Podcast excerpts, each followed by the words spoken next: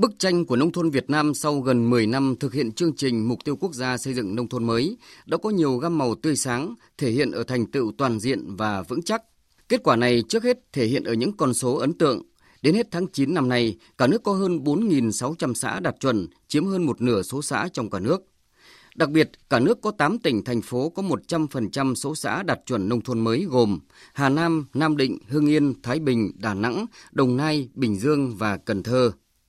Chương trình xây dựng nông thôn mới đã hoàn thành mục tiêu 5 năm 2016-2020, về đích sớm hơn một năm rưỡi so với mục tiêu của Đảng, Quốc hội và Chính phủ giao.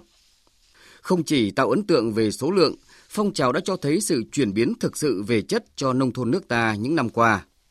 Quá trình xây dựng nông thôn mới đã góp phần chuyển dịch cơ cấu kinh tế nông thôn, sản xuất hàng hóa được coi trọng, nâng cao thu nhập cho người dân, diện mạo nông thôn khang trang, đẹp đẽ và văn minh hơn.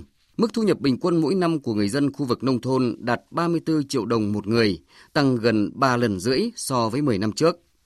Xây dựng nông thôn mới không phải là đích đến mà là cả một hành trình. Xây dựng nông thôn mới không chỉ dừng lại ở cái vỏ hình thức như điện, đường, trường, trạm, mà điều quan trọng là phải tạo ra một tinh thần làm chủ nông thôn mới.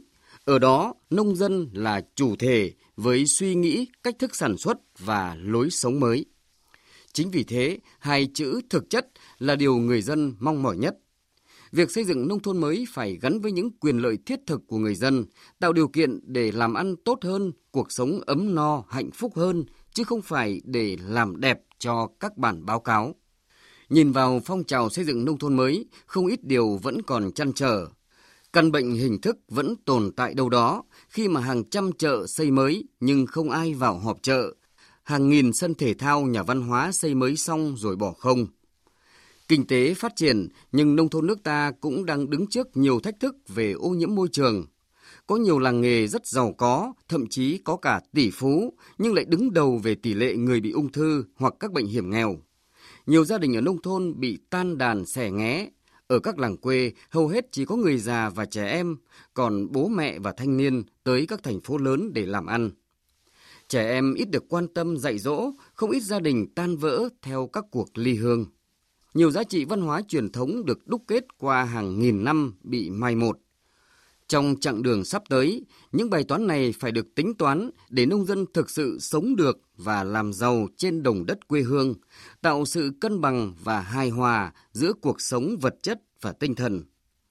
Phong trào cần có sự linh hoạt, phù hợp với từng địa phương trên tinh thần tự nguyện hợp lòng dân phải tính toán hiệu quả kinh tế, hiệu quả xã hội, công năng sử dụng của từng dự án. Triển khai xây dựng nông thôn mới bảo đảm chất lượng gắn kết với phát triển du lịch, hiện đại hóa hạ tầng nông thôn gắn với định hướng phát triển lâu dài. Nghe dân nói, nói dân hiểu, làm dân tin. Đó chính là chìa khóa của các địa phương thành công trong việc thực hiện chương trình mục tiêu quốc gia xây dựng nông thôn mới 10 năm qua và đạt được hiệu quả bền vững trong những năm tới. Quý vị và các bạn vừa nghe bình luận để nông thôn có sự phát triển hài hòa, bền vững của biên tập viên Đài Tiếng nói Việt Nam.